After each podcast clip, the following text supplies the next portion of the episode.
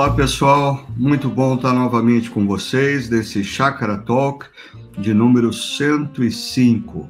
É, como vocês sabem, todos vocês que nos acompanham, no contexto da nossa comunidade, nós queremos que a reflexão que um dos pastores nos traz sempre aos domingos não seja a última palavra, mas seja a primeira. Então, nós é, trazemos a reflexão bíblica ah, no domingo, desafiamos a comunidade. Homens e mulheres da nossa comunidade têm a oportunidade de aqui no nosso Chakra Talk é, colocarem suas ideias, seus insights, ah, seus comentários, suas perguntas.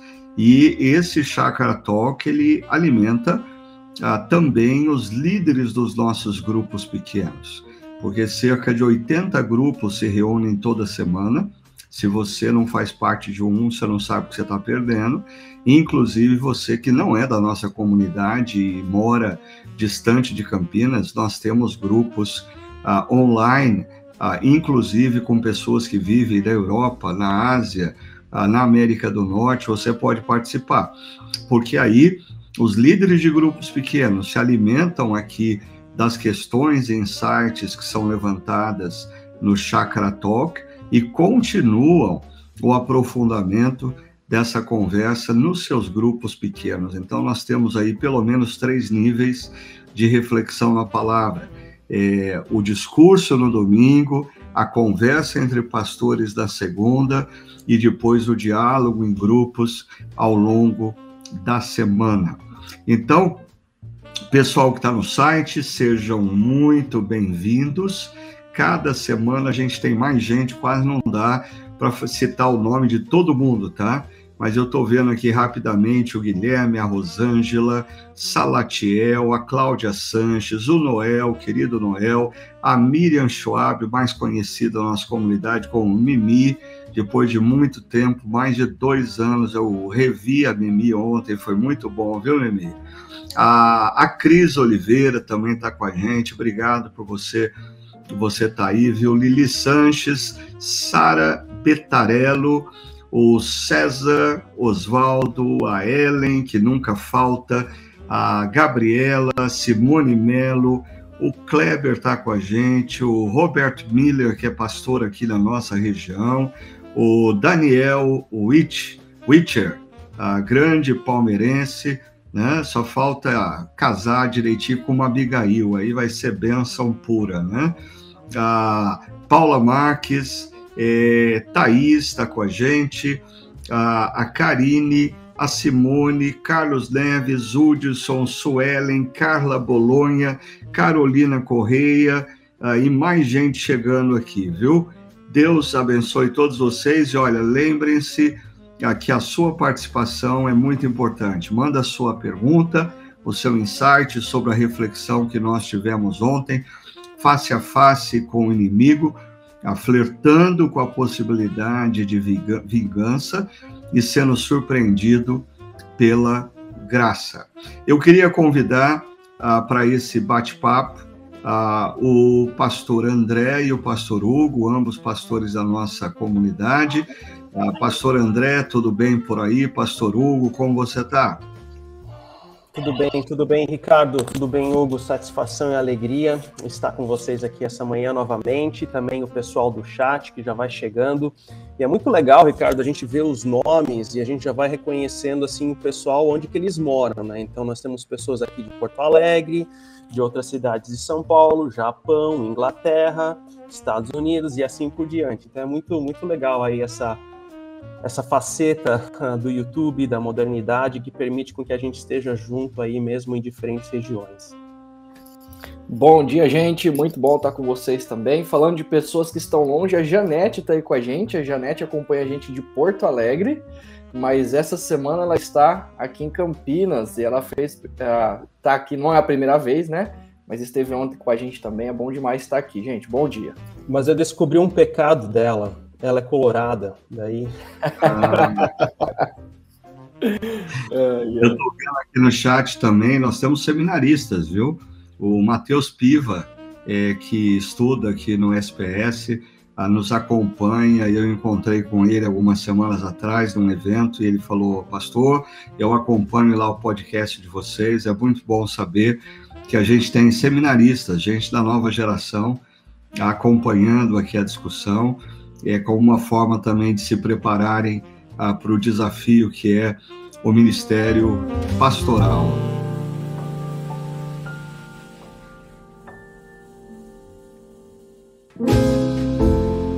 Bom, então vocês fiquem à vontade aí, a turma do chat. Eu vou começar a conversa aqui com é, o Hugo e com o André, uh, falando sobre, talvez, uh, primeiramente, o tema mais espinhoso que foi levantado ontem. É, em, no primeiro livro de Samuel, capítulo 24 e capítulo 26, Davi, ele traz à tona por várias vezes é, a frase de que ele não deveria levar, levantar a mão contra o ungido do Senhor. E, e, essa frase no livro de Samuel, ela é uma constante, né? É, de que você não deve levantar a mão contra o ungido do Senhor. E no caso ah, da nossa reflexão ontem, Davi menciona isso quando ele tem a oportunidade de ferir ou tirar a vida uh, de Saul, um rei que o persegue, um rei que é instrumento de injustiça na vida dele. E a grande dúvida que fica é como que funciona isso nos dias atuais. É, porque, como eu mencionei e provoquei ontem, ah, em inúmeros lugares, em inúmeras igrejas, essa expressão ah, ungido do Senhor uh, fica atrelada à imagem do pastor, do líder, do pregador. E aí muitos desses pastores, líderes, pregadores fazem mau uso desse conceito uh, para estarem acima de qualquer tipo de confronto ou crítica. Né? Ou seja, eles usam esse conceito para manipulação de pessoas. Então eu queria ouvir um pouco de vocês, na opinião de vocês, como que nós devemos entender esse conceito do ungido do Senhor nos dias atuais? Uhum. Fique à vontade. Vamos começar pelo André.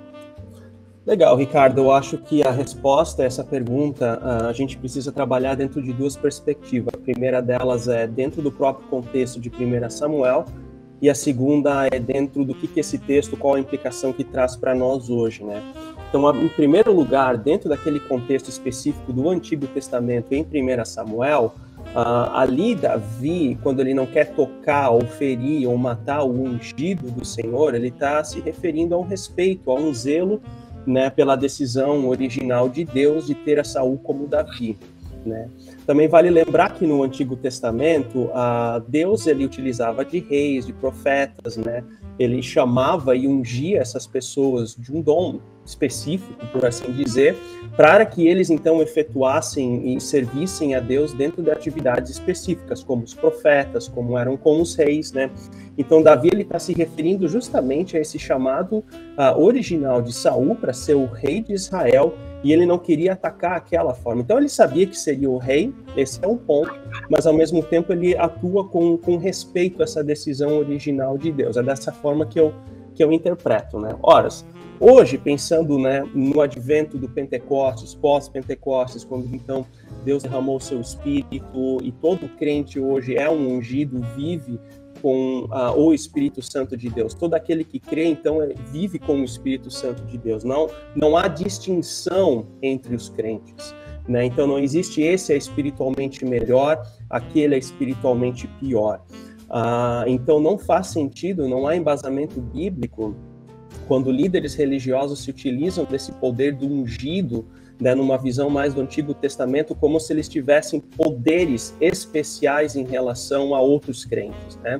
Então, assim, a reforma protestante como um todo, ela manteve essa distinção entre o ministério ordenado pastoral e os leigos, mas não porque há uma hierarquia espiritual, mas é por uma questão de ordem eclesiástica, só por uma questão de organização. Isso a reforma protestante, falando de uma forma bem global, né, todos os setores protestantes vão ter essa visão mais, mais macro. Né? Então, Um extremo disso é você se você pensar, não, eu sou um pastor, eu sou ungido e eu utilizo isso como forma de persuasão para pessoas, das pessoas, mas no Novo Testamento nós não temos essa nós não temos esse embasamento. A distinção entre leigos e o ministério pastoral ordenada por uma questão de ordem eclesiástica e não por uma questão de que esse ou aquele é melhor ou pior espiritualmente falando, não há hierarquia espiritual. Basicamente, é essa a primeira tentativa de resposta que eu traria essa pergunta, Ricardo. Legal, Hugo. O que, que você diria sobre essa temática do ungido do Senhor nos dias atuais? Uhum. É, aí, acrescentando a fala do André, é interessante porque no, do Antigo Testamento para o Novo Testamento, nós temos a descontinuidade de algumas coisas e a continuidade de outras. Então, por exemplo, no Antigo Testamento nós temos a unção e no Novo Testamento nós também temos a unção. A descontinuidade do Antigo Testamento é que Deus ungia, naquele momento, profeta, sacerdote e rei. Mas isso é descontinu descontinuado, mas o princípio da unção, ela se mantém. Agora, sobre todo o povo de Deus, como o André colocou, sobre todo aquele que crê em quem Cristo é e o que ele fez na cruz, na sua morte e ressurreição. Agora, é engraçado, Ricardo, que a gente vê, especialmente no contexto evangélico brasileiro, uma volta a, ao judaísmo, né, um antigo, uma ênfase muito grande ao Antigo Testamento, querendo trazer aquilo que foi descontinuado. descontinuado. Então, é, como o André já bem colocou, essa ênfase no ungido do Senhor, mas com uma ótica do Antigo Testamento, né? Onde o pastor, o profeta, ou a profetisa, a pastora, o apóstolo, eles têm um poder espiritual, ah, não só falando espiritualmente no sentido, mas algo sobrenatural está sobre eles, né? Quando ah, e aí se coloca medo, se coloca, ah, se usa isso para que pessoas não os critiquem, não questionem suas decisões, suas opções, e quando na verdade é, isso não deve mais acontecer. Se deve sim é, ter a compreensão de que cada pessoa de uma comunidade cristã ela é ungida por Deus. E cada pessoa da comunidade cristã ela é tão importante quanto um pastor, uma pastora, é, um líder, uma líder da igreja, da comunidade da qual se ah, convive. E mas como nós somos ungidos pelo Espírito Santo, né? O Espírito foi derramado sobre todos, nós devemos ter reverência sobre todos e todos devem ter a mesma responsabilidade, a consciência da responsabilidade que Deus nos deu ao derramar do, do, Santo Espírito sobre nós. E isso deve sim, inclusive como reverência por aquele que habita em nós, é, nós, ah, por amor a Cristo, por amor ao Reino, inclusive questionar os nossos líderes ou questionarmos no sentido positivo, né? Se, aqui, se as motivações, se as decisões, as escolhas da liderança da igreja, até dos irmãos em Cristo, são corretas ou não dentro dos princípios bíblicos. Ah, ok, então eu acho que assim nós temos é, diante de nós é, dois problemas de, decorrentes da má aplicação do conceito não vou levantar a mão contra o ungido do Senhor nos tempos atuais. A primeira delas, e a mais grosseira, é associar a pessoa do pastor, do líder, da pastora, ou qualquer pessoa que lidere uma comunidade cristã, essa figura carismática e, acima de tudo de todos, uh, que se autodenomina um ungido. A gente está vendo biblicamente, nós somos, como igreja, uma comunidade de sacerdotes, uma comunidade de profetas. E eu acho interessante a, a nomenclatura que Pedro vai usar, uh, que é nós somos um reino de sacerdotes. Né? Uh, então, todos nós fomos ungidos pelo Espírito Santo. Agora, um outro problema é ah, quando nós perdemos é, a reverência para com a vida ah, daqueles que lideram uma comunidade cristã. E no livro de Hebreus, o autor fala várias vezes sobre nós ouvirmos e nos deixarmos guiar pelos líderes espirituais para que o trabalho deles não seja por demais pesado. Então, a minha pergunta para vocês seria a seguinte: ok, nós não temos os ungidos como no Antigo Testamento. E eu sou membro de uma comunidade cristã hoje. Uh, e eu tenho discordâncias é, de como o meu pastor uh, lidera a comunidade. Ou, pior do que isso, eu não concordo é, com o direcionamento bíblico que ele dá à comunidade. É, o que eu devo fazer? Como, como proceder para que, por um lado, eu não esteja debaixo de uma manipulação de alguém que diga, mas eu sou ungido do Senhor, você fique quieto. Ah, nem caia no outro extremo, que é lidar com essa situação com irreverência e falta de consideração para com aqueles que lideram, porque também tem aqueles que lideram bem, que se dedicam à obra, mas são alvo dessas críticas ou dessas discordâncias e acabam uh, vivendo um peso adicional no ministério. Como lidar na perspectiva do cristão? O que, que vocês sugerem?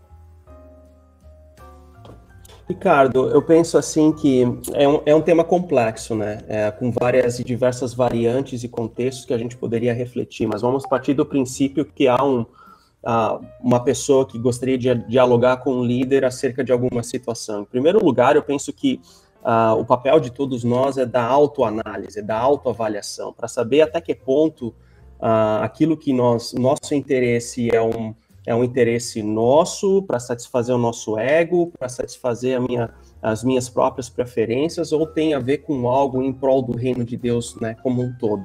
Enfim, partindo dessa primeira autoanálise, eu penso que esse tipo de conversa sempre precisa ser feito no privado. Né? A, a conversa no privado, a, a, a, sós, e no sentido de conquistar o outro, no sentido de, de ter um diálogo construtivo com o outro.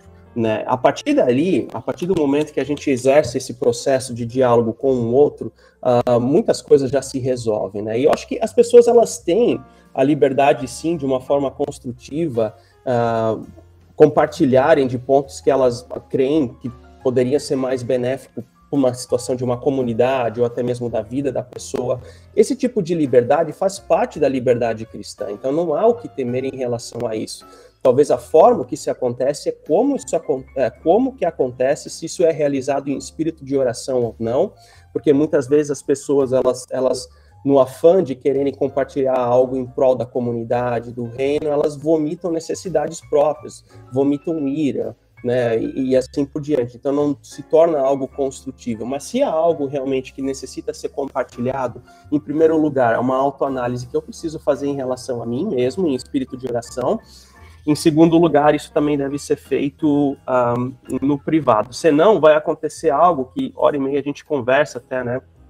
Uh, na, na, equipe pastoral de conversa de tenda, né? Me fugiu agora qual que é a base bíblica, Ricardo, que a gente utiliza. Conversa de tenda é quando, assim, a conversa está com uma outra pessoa e eu não vou resolver com a pessoa da qual está sendo falado o assunto, né? Então, eu tenho conversas paralelas ao invés de resolver com aquela pessoa. Então, se eu tenho uma dificuldade com o pai, com a mãe, eu fico conversando entre os irmãos, entre os amigos, o problema que eu tenho com o pai e assim por diante. Então, isso se traz também para o contexto da comunidade. Então, a, a, resposta a essa pergunta, de uma forma bem objetiva, é a, examinar a mim mesmo e, em segundo lugar, também ter uma conversa privada com uma pessoa para ver se isso resolve ali naquele momento mesmo. Legal, André. A questão da conversa de tenda é, surge lá no episódio é, quando Moisés ah, lidera o povo de Israel no deserto e, e ele, ele vive ah, um infarto da alma. Ah, ele não aguenta mais a, a reclamação do povo. E, e, o termo utilizado, eu acho que em Deuteronômio, é que o uhum. povo conversava nas suas tendas. Hum. Então, enquanto Moisés tentava dar um direcionamento claro, um norte claro para o povo, é, uh, exercer essa liderança se tornava cada dia mais pesada, porque nas tendas as pessoas davam direcionamentos diferentes. Nas tendas, elas sabotavam é, o direcionamento é, dado por Moisés. né?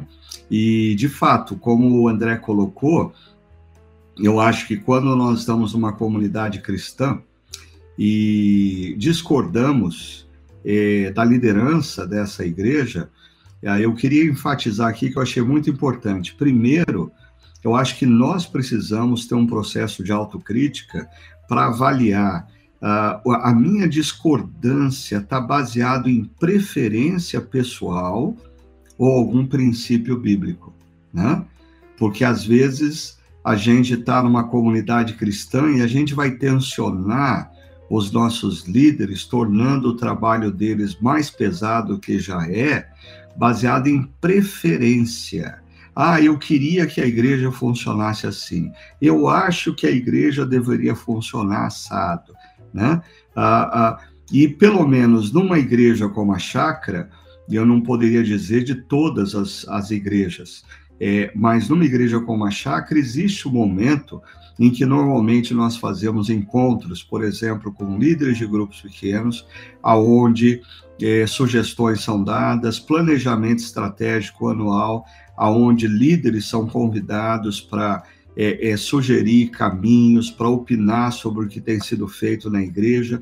Esse é o espaço e o momento aonde preferências são colocadas e talvez algumas delas são diluídas porque não representam o desejo da maioria, outras delas são assimiladas no tempo certo e vão afetar ou vão gerar mudanças nas estruturas. Mas acho que essa palavra do André, de começar pela autocrítica, é, a minha discordância com o meu líder ou com os meus líderes ah, está relacionada a um princípio bíblico ou a preferências.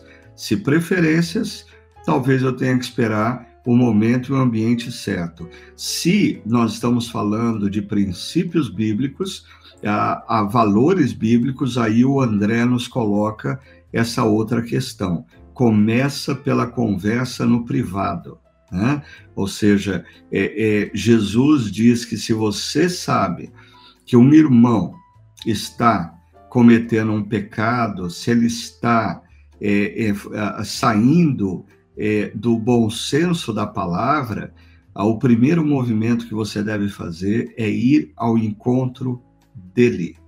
E, e, isso eu sempre digo que é um, é um grande desafio na cultura brasileira, porque nós temos o hábito de, com parentes, uh, com amigos do dia a dia, a gente fala dos problemas e dos erros deles para os outros, mas nós temos uma profunda dificuldade de sentar com um amigo ou sentar com um parente, olhar nos olhos e falar, olha, querido, eu estou precisando falar uma coisa para você. Eu acho que isso que você está fazendo está errado.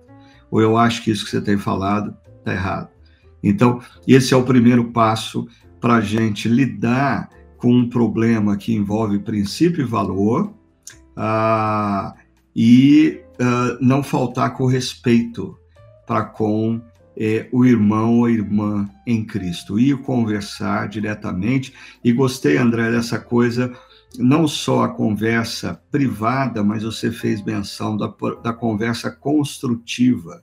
Isso me lembrou muito de Abigail ontem, né?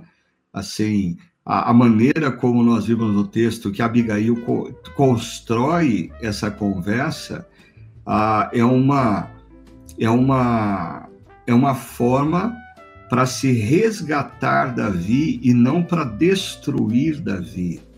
Porque às vezes essas conversas que nós temos no privado, quando nós a temos, ah, nós levamos uma listinha no bolso de 20 ah, situações aonde meu líder falhou comigo. E a gente metralha o cara. Né? O cara sai perfurado de tanta bala que ele leva. Isso não é é, é conversa construtiva, isso é conversa destrutiva.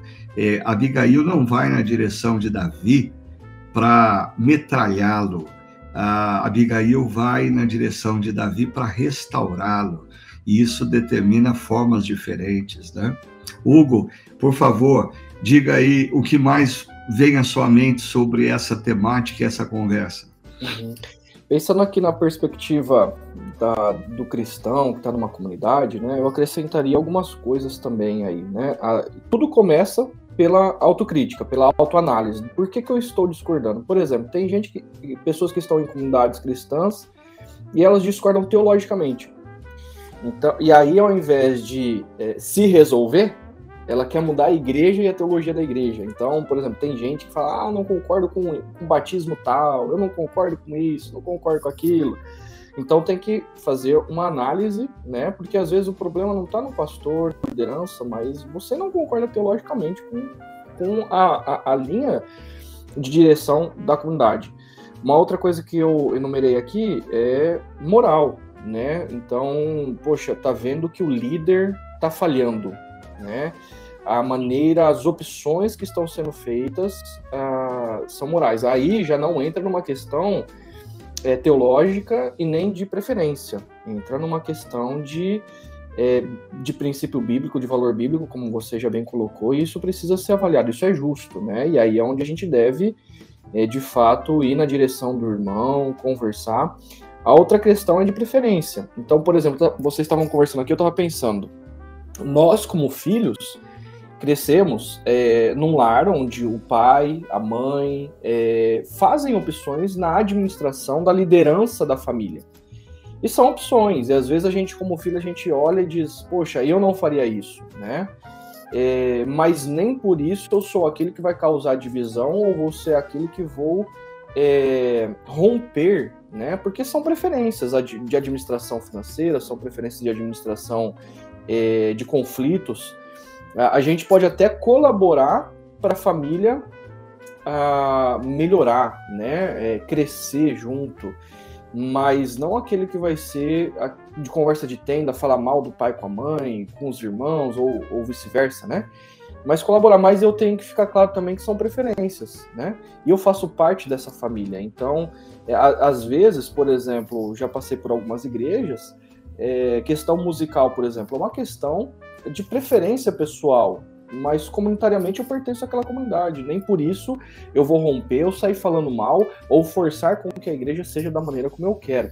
Então acho que a gente nessa autoanálise a gente precisa entender em qual área se enquadra, enquadra a nossa, o nosso desconforto e ora nós temos que mudar e abrir mão e até mesmo é, entender, eu, eu, eu, não quero mais participar dessa comunidade. A hora a gente tem que procurar o irmão ou a liderança e ter essas conversas diretas com amor ah, para querer cuidar daqueles a, a, da nossa comunidade a qual a gente pertence, né? É.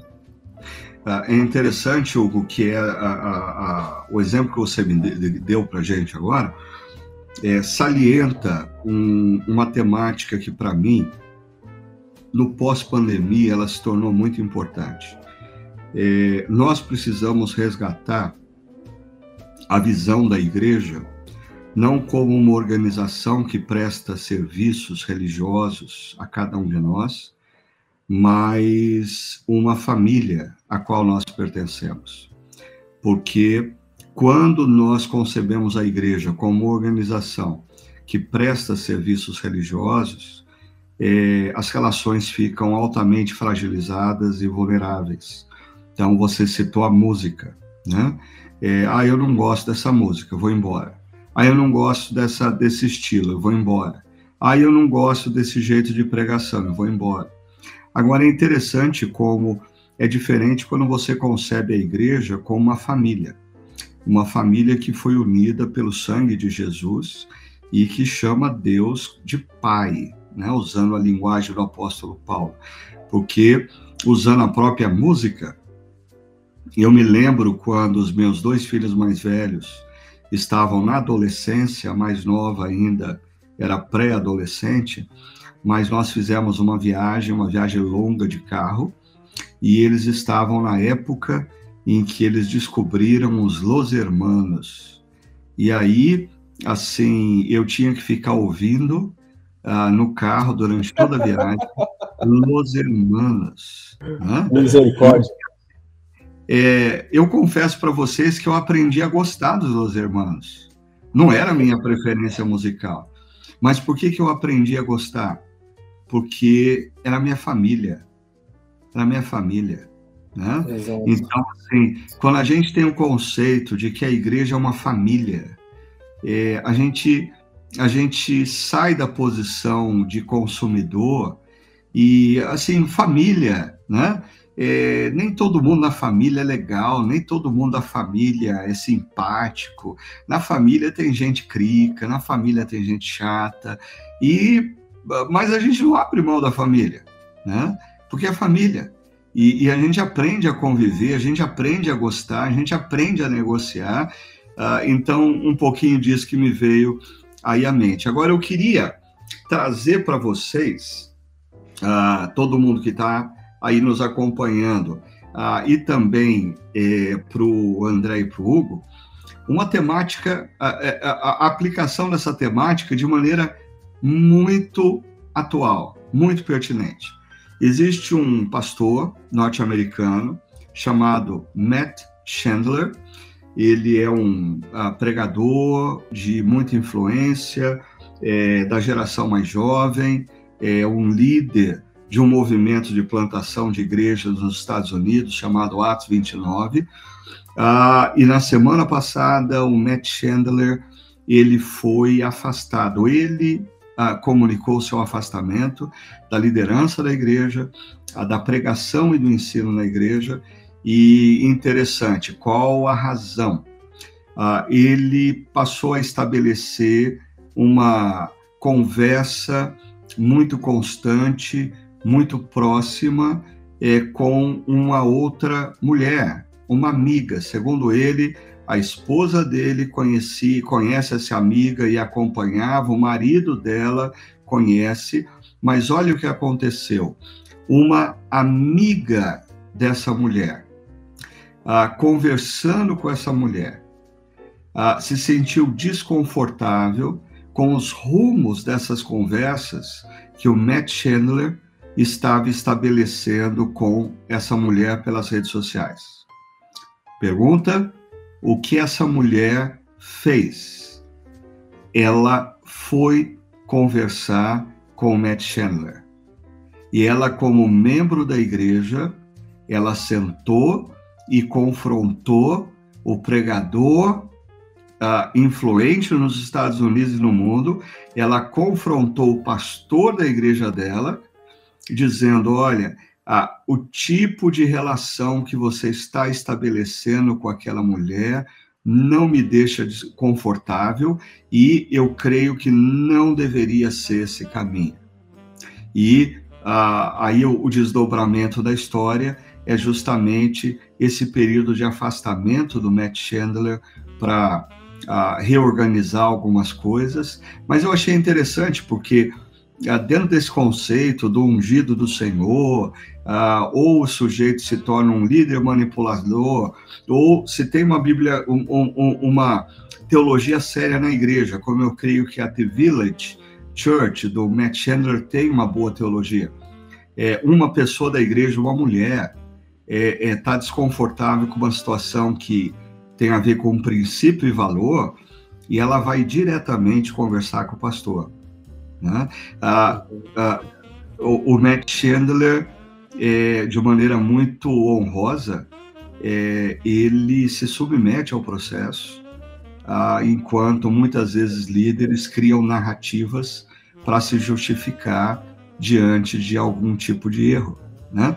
Ah, vocês tiveram tempo para pensar um pouco nessa situação que envolve o Matt Chandler e, e aplicar para essa coisa que a gente está falando, como lidar é, diante uh, de situações onde existe discordância é, da liderança da igreja, do pastor da igreja, sendo que não existe mais o, o ungido, nós todos somos ungidos. O que, que vocês diriam sobre isso? Ricardo, uh, confesso que eu fiquei sabendo ontem à noite dessa questão específica do Matt Chandler, né, uh, que me surpreendeu bastante, mas agora ouvindo também uh, a você, né, e conhecendo assim a distância o Matt Chandler, eu já ouvi pregar assim pessoalmente e me, me, chamou a atenção que quando finalizou a parte da, da exposição dele, assim, ele na conversa com as pessoas, ele é um ele é um líder assim muito influente, né, na forma, no diálogo que eles que ele tem com as pessoas, assim, de uma forma bonita. Eu estou valorizando essa liderança nele. Então, isso é algo que me, que me surpreendia, assim, positivamente, acompanhando, assim, a distância, né, o Matt Chandler. Agora, nesse ponto específico, uh, ouvindo de você, a, a princípio, a, a, o que se percebe é que foi o processo correto, no sentido de que ela foi falar com ele, no sentido de criar um diálogo construtivo. É a impressão que eu estou tendo a partir da informação que eu tenho até no momento, né? Ora, quando isso acontece, o diálogo construtivo, muitas vezes a gente, a pessoa, né, no caso agora o Matt Chandler, também precisa dar um passo atrás para se reconstruir, para se recompor. Então eu penso que isso é um processo natural, é um processo positivo, vamos chamar assim, uh, não natural, mas positivo de construção, onde se recompõe, se reconstrói com a família, até para entender de fato o que está acontecendo. A princípio ficou mais em torno do relacionamentos, né? Mas eu acho que isso vale para a nossa vida como um todo, sabe? Então, pessoas que estão ah, num, num nível de exposição, elas têm elas precisam discernir na forma como elas lidam com as palavras, na forma como elas lidam com as pessoas.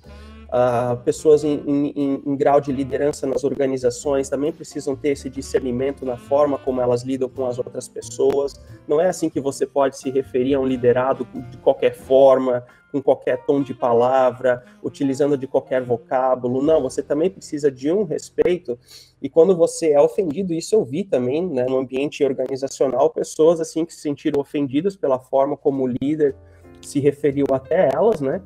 E conversas particulares surgiram justamente nesse sentido de reconstrução e recomposição. No caso do Matt, ele dá um passo atrás do ministério, parece-me sábio, né, nesse sentido, e como você falou, ele não está uh, utilizando subterfúgios para se justificar. Esse é o problema, né? Quando é autojustificação, né? Então, uh, eu penso que, assim, olhando de fora, nesse primeiro contato que eu tive com o assunto, me parece algo muito, um processo muito maduro em relação a tudo isso, né? É, e, e só deixando claro para quem conhece o Matt Chandler uh, e não estava sabendo da situação, é, até, uh, até esse momento de fato, parece que a, a situação não envolveu, é, não teve envolvimento sexual com uma mulher, ah, uhum. não teve um envolvimento afetivo, romântico, mas assim, a amizade, a maneira como constantemente eles se comunicavam e como eles travavam uma relação, é, é, gerou desconforto numa pessoa, né? Eu acho que isso envolve a gente tomar cuidado na vida, lembrando que não basta nós não cometemos o mal, nós precisamos tomar cuidado com a aparência do mal, ok? Não só não cometer o mal, mas tomar cuidado com a aparência do mal. E uma coisa que eu achei fantástico, ah, finalizando o artigo que eu li sobre a situação do Matt Chandler, foi a liderança da igreja é, Uh, terminando o processo do culto, no qual Matt Chandler anunciou que ele vai é, é, dar um, um, step back e ter um tempo de pensar e se estruturar melhor, é, a liderança da igreja terminou aquele culto agradecendo aquela mulher, aquela mulher que foi diretamente até o Matt Chandler. Né? De fato, eu acho que assim, uh, às vezes nós é, estamos vivendo numa cultura, como eu disse, que a, a, gente vê algo, uma situação perigosa acontecendo na vida de um irmão, de uma irmã, e a gente comenta aquilo com inúmeras pessoas, menos com o irmão e a irmã que a gente diz que se preocupa com ele. Né? Então a, a igreja termina é, assim é, agradecendo a mulher que procurou o Matt Chandler para falar com ele sobre esse problema. Né? Eu acho que é uma. E assim, eu creio que a, a igreja está tendo uma posição muito saudável, muito madura. Ou seja, eles não estão rejeitando o Matt Chandler ah, por essa questão. Muito pelo contrário, eles estão acolhendo e dando um tempo para ele repensar, se reestruturar e orando e torcendo para que tudo dê certo, ele volte a liderar a igreja, abençoar a igreja e continue a sua caminhada. Antes, todas as igrejas tivessem essa perspectiva que a disciplina não visa vingar a igreja e destruir o, a, a pessoa. A disciplina visa a restauração. Ah, e deixa eu aproveitar e fazer menção aqui, primeiramente, a Magda Veiga, ela ela está dizendo da importância da gente ter sabedoria em exortar, né? Sabedoria em exaltar, exortar. E aí a Rose Lustosa vai no mesmo caminho, dizendo bom dia. Muitas vezes no diálogo ah, não é importante ou ah, não é só importante ah, o que se fala, mas como se fala. Importante é abrir a comunicação, como fez Abigail. E, Rose, é muito importante você salientar isso, porque uma coisa que, quando eu dava aula em seminário para jovens que gostariam de ser pastores, eu me lembro que eu enfatizava demais é, algo que eu aprendi ao longo da vida, que o tom da voz comunica mais do que o conteúdo da fala. O tom da voz comunica mais do que o, o, o conteúdo da fala. E às vezes nós estamos tão preocupados com o conteúdo, ele é importante, ele é importante. Mas o, como a, a Rose está colocando, o como você comunica, o tom da voz que você utiliza, a sua a, a sua presença corporal, a maneira como você faz, é, é, é, é tão importante ou mais importante até uh, do que essencialmente o que você vai dizer. E mais uma vez, a gente aprende é, com o episódio de Abigail. E a Ellen está uh, nos lembrando aqui também é, de uma expressão que Paulo enfatiza muito nas suas cartas, que nós devemos falar a verdade em amor. Amor e verdade. Eu costumo dizer, a verdade dita sem amor não transforma. E o amor sem verdade também não transforma. E o que o evangelho quer fazer em nós e através de nós é a transformação. E a gente precisa perceber o quanto as nossas conversas elas estão contribuindo para que a transformação do evangelho aconteça em nós.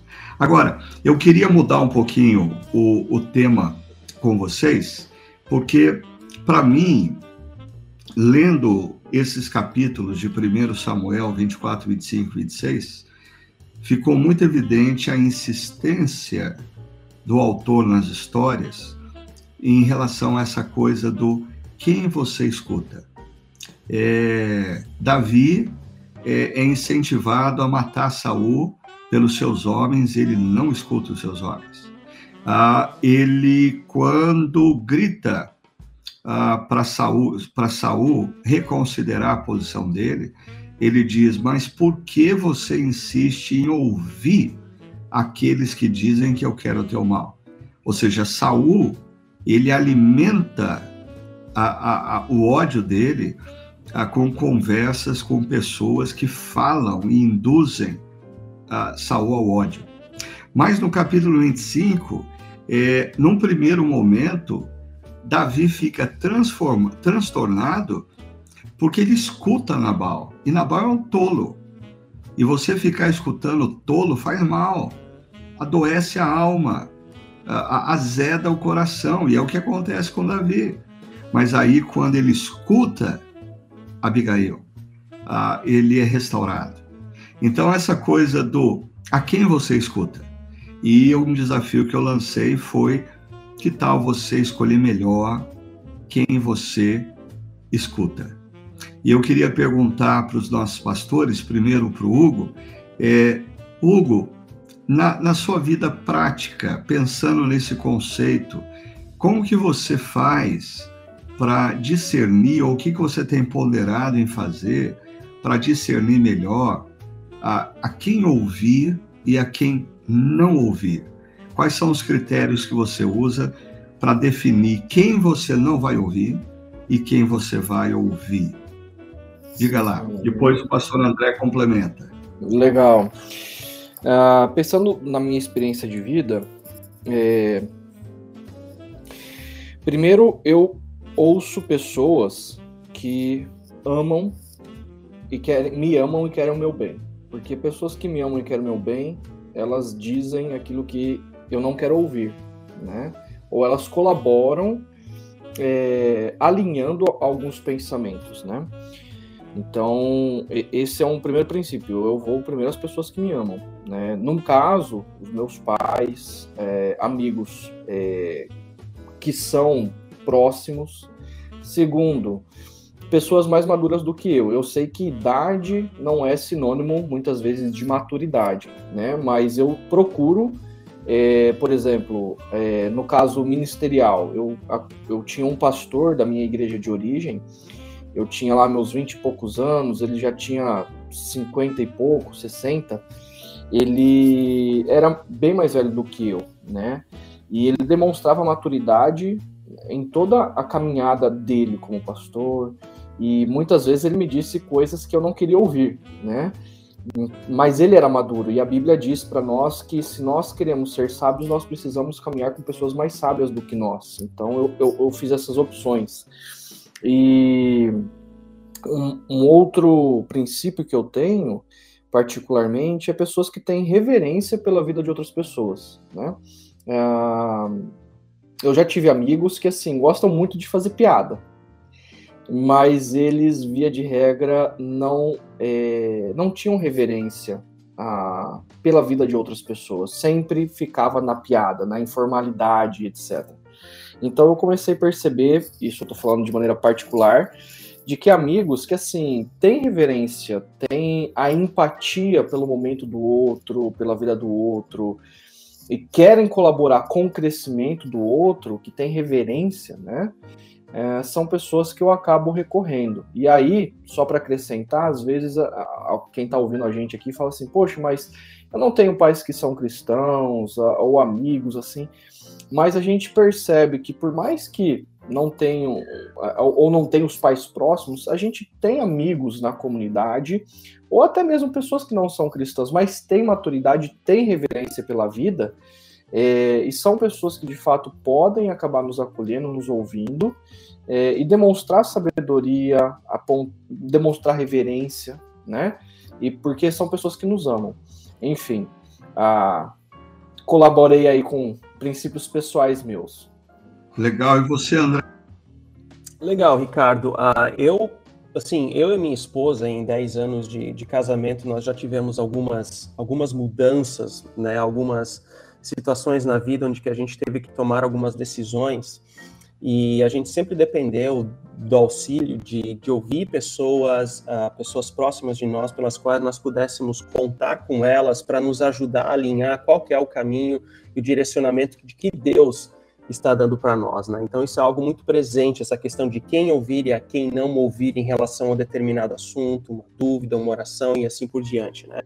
Um princípio que eu sempre levei como primeiro critério tem a ver com os frutos da pessoa, né? Porque pelos frutos a gente conhece a árvore.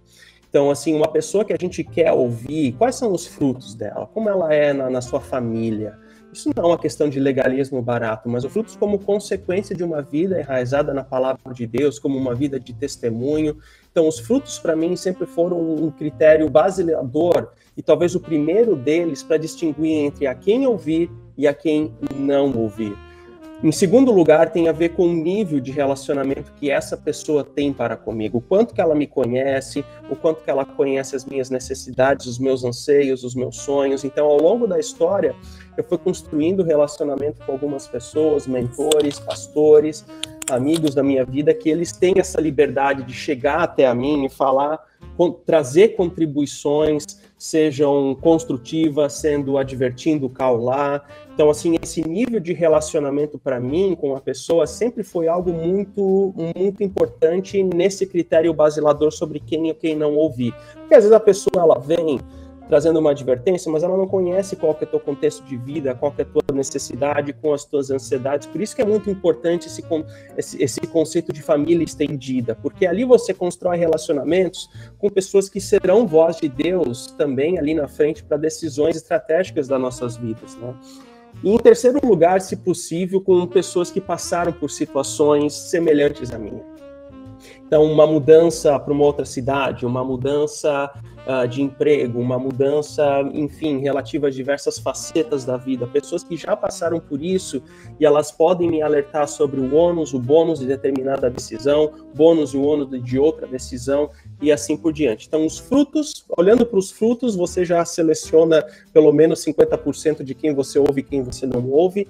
Em segundo lugar, o nível de relacionamento que ela tem comigo. E em terceiro lugar, que passaram por situações semelhantes na minha vida. Houve uma situação específica que me vem à mente, que é uma pessoa, assim, de uma situação muito pontual, que ela foi voz de Deus, e assim, foi naquele momento específico. Eu não conhecia os frutos dela, eu não tinha nível nenhum de relacionamento, ela não passou por aquela situação, mas eu creio que ela foi voz de Deus naquele momento específico da minha vida, mas foi, eu diria, uma exceção. Fora isso, uh, eu entro nesses, nesses critérios como forma ou como auxílio, de direcionamento para ouvir a voz uh, de alguém em situações da vida. Uhum. Legal.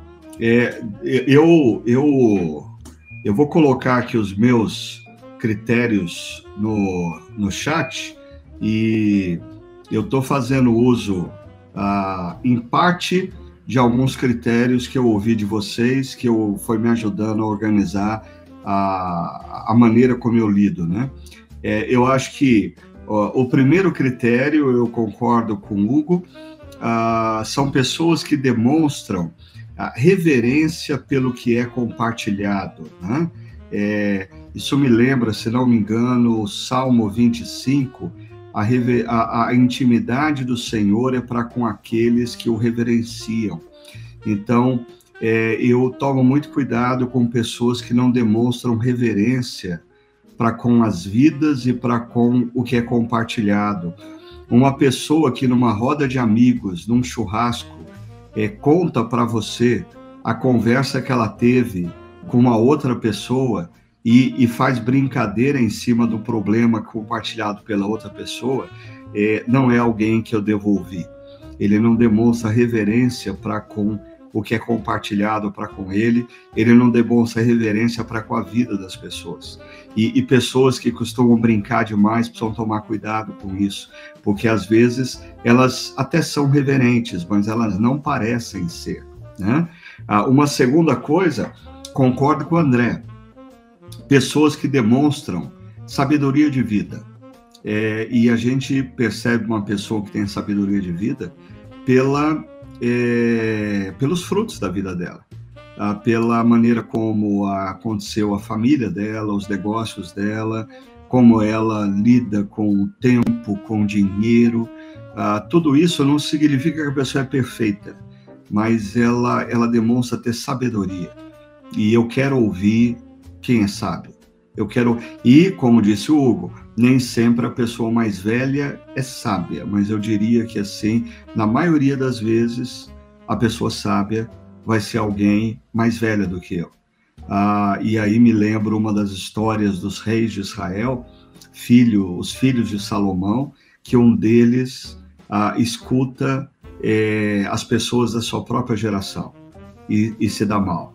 No, nós precisamos ouvir pessoas que estão à nossa frente, no sentido de já terem vivido e passado pelos dilemas e problemas que nós enfrentamos no presente. E um terceiro e último critério uh, diz respeito ao temor ao Senhor. Uh, eu quero ouvir pessoas que demonstrem temor a Deus.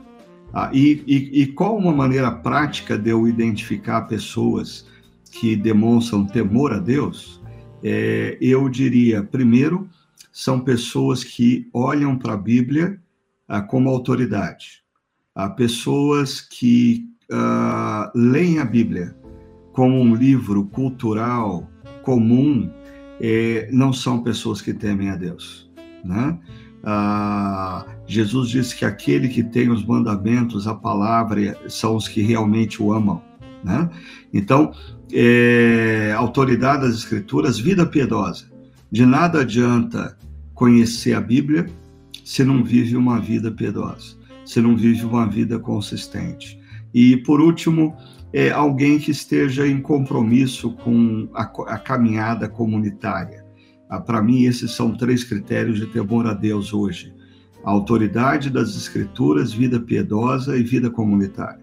Isso revela uma pessoa piedosa, ah, perdão, temente a Deus. Então, essas são as pessoas que eu quero mais e mais ouvir na minha vida. Ah, e o contrário disso, certamente, são as pessoas que eu acho que eu não devo mais, eu devo ouvir cada vez menos.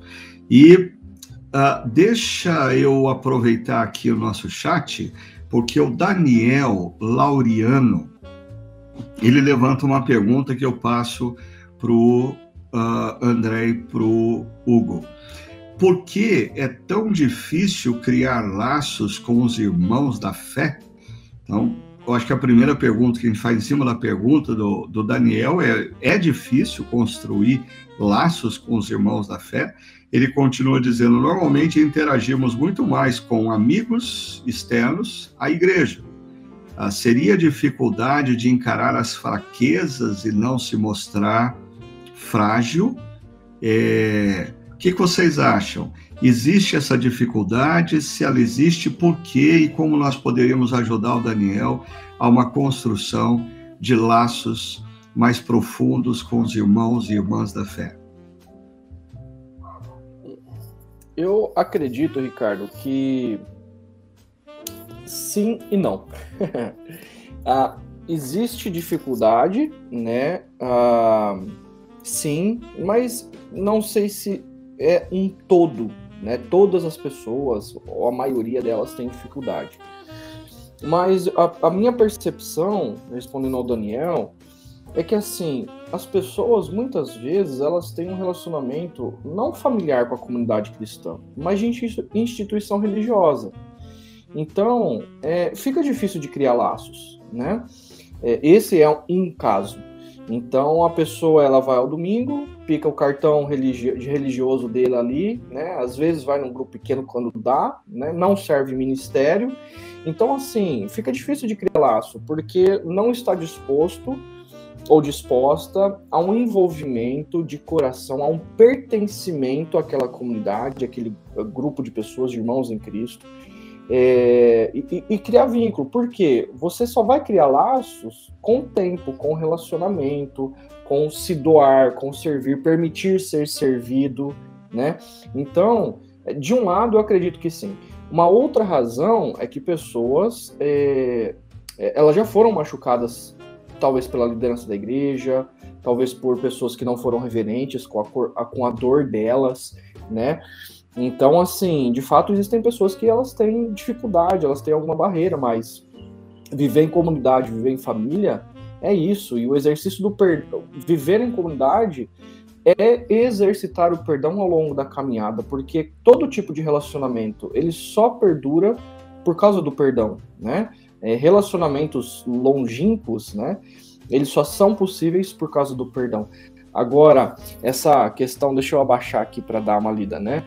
Essa questão de dificuldade de encarar as fraque fraquezas e não mostrar frágil, é, também é uma outra barreira, né? Nós precisamos, como comunidade cristã, eu acredito que cada vez mais é, compreender que a graça está sobre nós, não porque nós somos bons ou porque nós fizemos alguma coisa, mas pelo contrário, nós somos limitados. Então, é, eu vim de uma igreja cristã é, na minha infância, onde você tinha um nível ah, moral, de comportamento moral muito alto, mas de, de demonstração de graça e compaixão para com aquele que erra muito baixo, né? Então você acaba tendo, é, não, era uma comunidade que estava tentando viver o evangelho à sua maneira, né? E eu amo essa igreja até hoje, né? Então, mas você acaba tendo muito comportamento superficial para mostrar aos outros aprovação, porque não tem um nível alto de graça. Então, eu, eu, acredito que precisa ser um movimento comunitário de consciência de que a misericórdia, a graça, ela precisa estar constante para que eu possa manifestar as minhas dificuldades, as minhas limitações. Enfim, é um exercício que começa em mim, em nós, para com o outro. E assim a gente pode desenvolver essa comunidade não como um serviço religioso, mas como uma família mesmo em Cristo.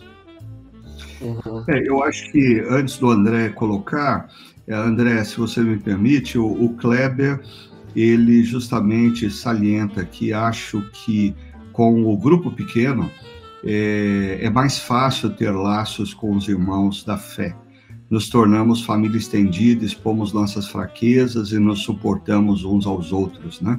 E é interessante porque na, numa igreja, à a, a, a, medida que a igreja cresce com 100, 200, 300 pessoas, fica muito difícil mesmo, é, Daniel, a construção de laços afetivos com todos, e nem todos fazem parte ah, do círculo de intimidade.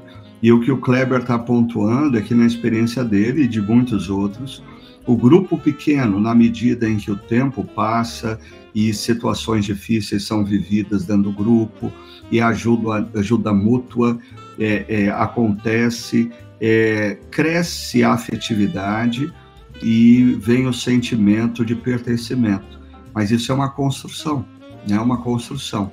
E, e talvez isso também seja em parte, a resposta é para apareceu aqui no chat como receitas da Mimi, ok? Ah, os irmãos da fé são os primeiros a te julgarem por acharem que são santos. Entra a religiosidade mais. Concordo com você, receitas da Mimi. A religiosidade gera pessoas arrogantes.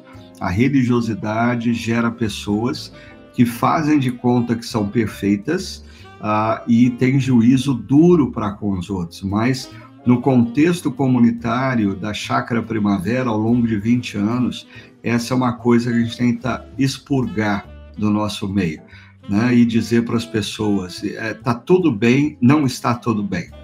É, se você, você não precisa estar tá bem para você vir. Muito pelo contrário, você precisa vir do jeito que você está e nós precisamos aprender a acolher as pessoas graciosamente. E eu acho que isso sim é, é um perigo que ela está pontuando aqui, que às vezes esse juízo religioso é, inibe a construção de laços é, afetivos mais profundos. E o Livan, que está sempre aqui com a gente, ele diz relacionamentos intencionais, grupo pequeno, espaço para crescimento e para demonstrar vulnerabilidades e intimidade. Exatamente, Livan. Assim, nós precisamos de círculos. Jesus, ele, ele lidava com as multidões, ele lidava com um grupo de 120 discípulos, 70 discípulos, 12 discípulos, três discípulos. Ou seja, ele tinha um grupo íntimo dele. A gente precisa aprender que existe espaço dentro da comunidade cristã que a gente se relaciona é, com a totalidade da comunidade, ali não é lugar para você expor a sua intimidade. Mas dentro da comunidade cristã você tem que ter o círculo de amizades mais íntimas, respeitosas, reverentes, onde você possa colocar. E isso é, vários estão colocando aqui que o grupo pequeno sinaliza isso. O Paulo Leme também está dizendo: grupo pequeno, em minha experiência, tem permitido criar e aprofundar laços. Né? Então, ó, se vocês não participam de um grupo pequeno, todo mundo aqui está dizendo que precisa participar. André, dá o seu pitaco sobre essa questão ah, que o, o Daniel Laureano levanta para a gente sobre a construção de laços afetivos na comunidade cristã. Ricardo, eu penso que a minha resposta vai justamente aí nesse direcionamento que vocês estão dando. Primeiramente, também, né, um abraço para o Daniel, que é de Recife, está em Campinas a trabalho, conheci pessoalmente ontem, muito legal aí conhecer o Daniel. Daniel, não sei qual é a sua experiência também com a comunidade em Recife, né? Porque, pelo menos na chácara, como já foi mencionado aqui, há essa estrutura de direcionamento para um grupo pequeno, onde o grupo pequeno você cria esses laços, esses vínculos uh, mais próximos de amizade. Então, por isso que o grupo pequeno é, uma, é, é um pé é, dentro desse bolo, baluarte da estrutura da chácara muito importante justamente para esse tipo de interação. Né? O Hugo mencionou sobre a experiência que ele teve né, com a com a comunidade, a, a, experiência que eu tive com a minha comunidade de origem é daquelas onde que o líder de louvor, quando vai começar, enquanto ele tinha que bater a mão para o pessoal fazer silêncio, porque todo mundo estava conversando, todo mundo estava interagindo, o pessoal não percebia que já era hora de começar o encontro, porque estava todo mundo ali se conversando, a amizade era muito próxima entre aquele grupo, né? Então, isso depende muito de experiência para experiência. Agora, na Chácara Primavera, o mecanismo existe, que é o grupo pequeno, que o Kleber também deu esse, esse apontamento, né? No grupo pequeno como um espaço por si só, onde acontece a intimidade e, e, e desenvolvimento de amizades saudáveis. É, e só fechando esse tema, a Marília Batista, ela coloca uma coisa é, importante, é preciso também coragem de ser vulnerável, né? Então, a gente precisa, é, é, a, a, vulnerabilidade, ela, ela, ela é um exercício a, que você faz com amigos, e aí eu queria emendar a, com uma outra palavra aqui que o Daniel colocou, sobre a maneira como as mulheres, é, ele diz, normalmente as mulheres conseguem essa interação maior, enquanto os homens não passam de assuntos como futebol, trabalho ou churrasco.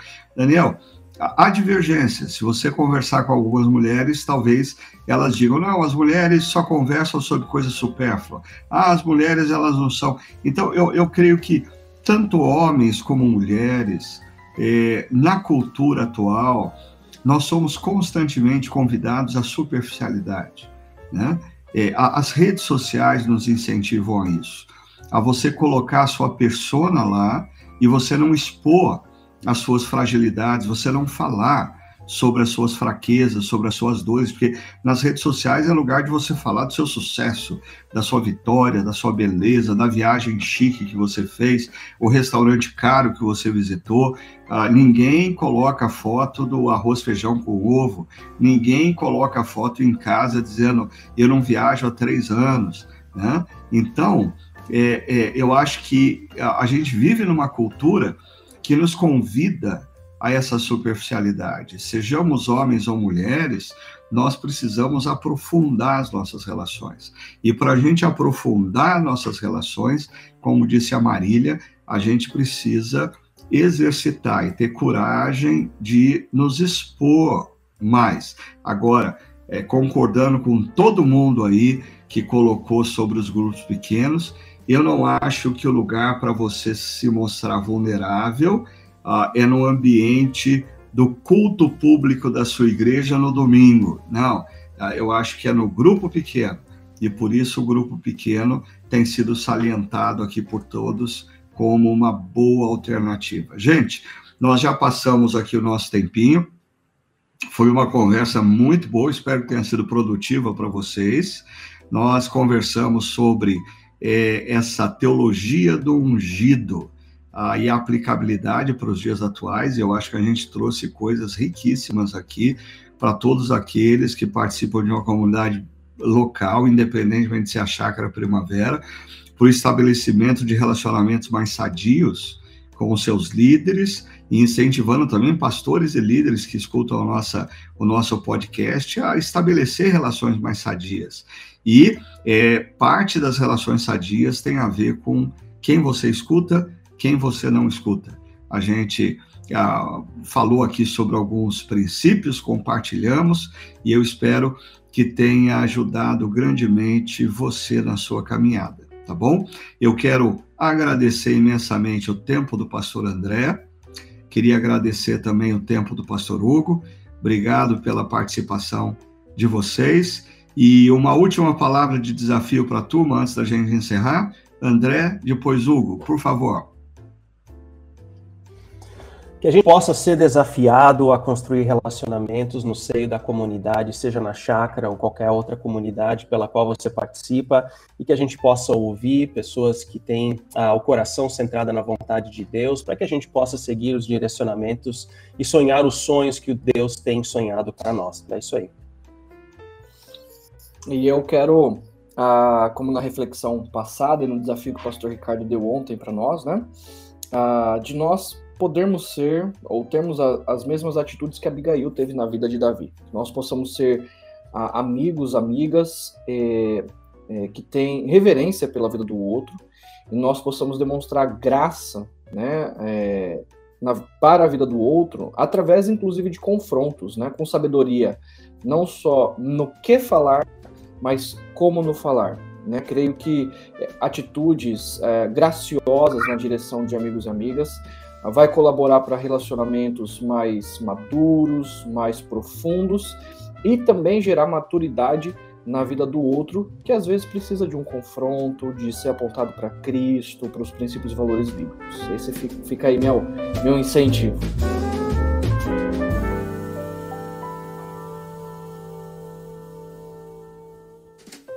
Muito obrigado mais uma vez, Hugo e André. Muito obrigado a todos vocês que participaram com a gente desse momento tão especial.